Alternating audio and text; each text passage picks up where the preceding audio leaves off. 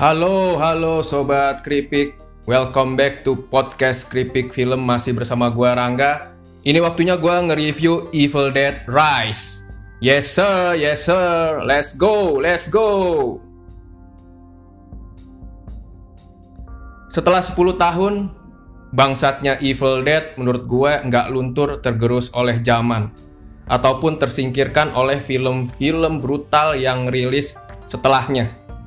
Seperti pendahulunya di Evil Dead pertama yang dikerjakan oleh Sam Raimi di tahun 80-an, versinya Fede Alvarez yang juga sempat ditayangkan di bioskop tanah air ini Menurut gue adalah sebuah produk sinema horor yang tak cuma meninggalkan residu trauma berkat siksaan iblis Kandarian yang tiada ampun selama 90 menit.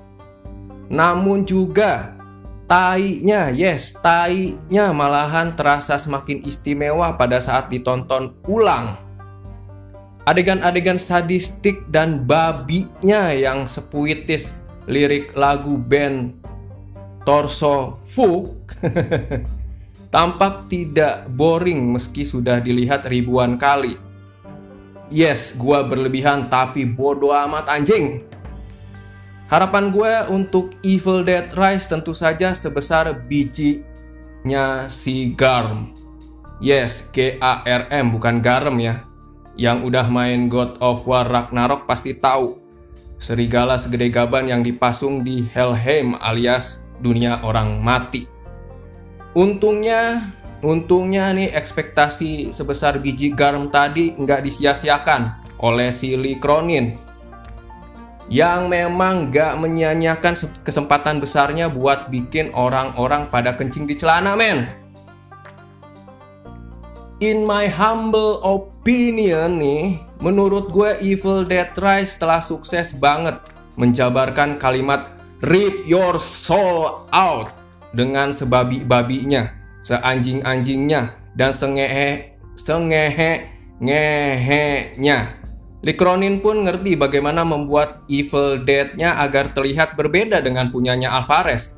Dan menurut gue dia pun sama sekali tidak terbebani untuk berusaha mengungguli apa yang sudah dicapai Evil Dead sebelumnya.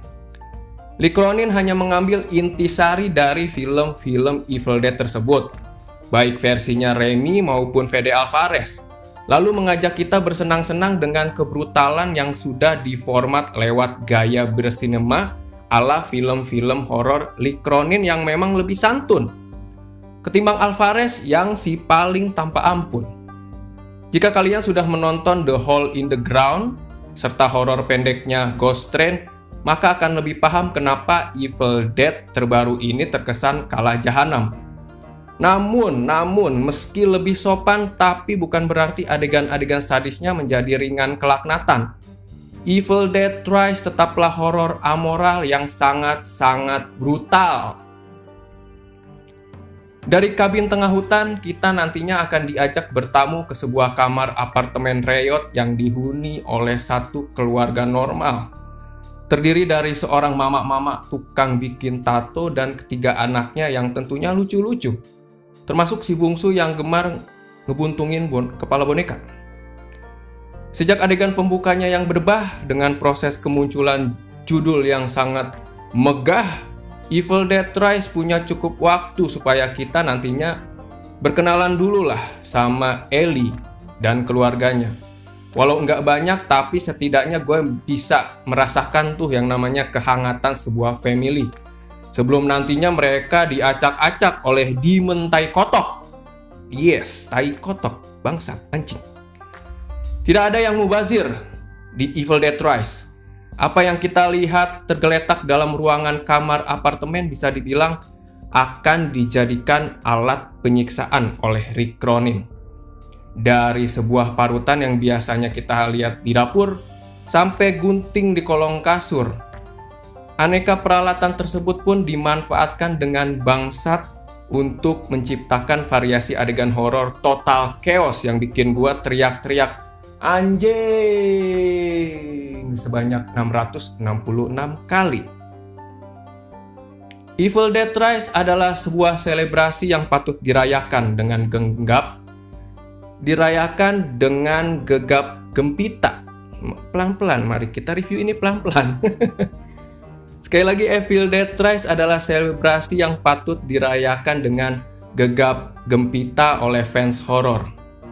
Bukan saja dalam rangka menyambut kembalinya iblis-iblis Kandarian berdebah dan tontonan berisi tsunami darah, tapi juga tapi juga karena Lee Cronin ini mampu memberikan tontonan tribute ke film-film horor spesial yang gue cintai. Dari In the Mouth of Madness-nya Carpenter hingga The Shining-nya Stanley Kubrick tentu saja. Walaupun ada adegan yang dipotong sensor, namun menurut gue nggak sampai merusak perayaan tersebut. Apalagi Evil Dead Rise masih punya banyak cadangan adegan-adegan sakit jiwa yang bakal bikin adrenalin gue melompat-lompat kegirangan. Sensasinya ibaratkan lagi naik odong-odong yang supirnya kerasukan dan remnya blong, terus kebakar pas di turunan. Kayak gitulah kira-kira Evil Dead Rise yang sudah berhasil membuat gue senyum lebar dalam keadaan sempak ini basah bau pesing. Sebuah tontonan horor kacau balau yang menurut gue akan sangat cocok dinikmati sambil makan bakmi dan segelas es cincau.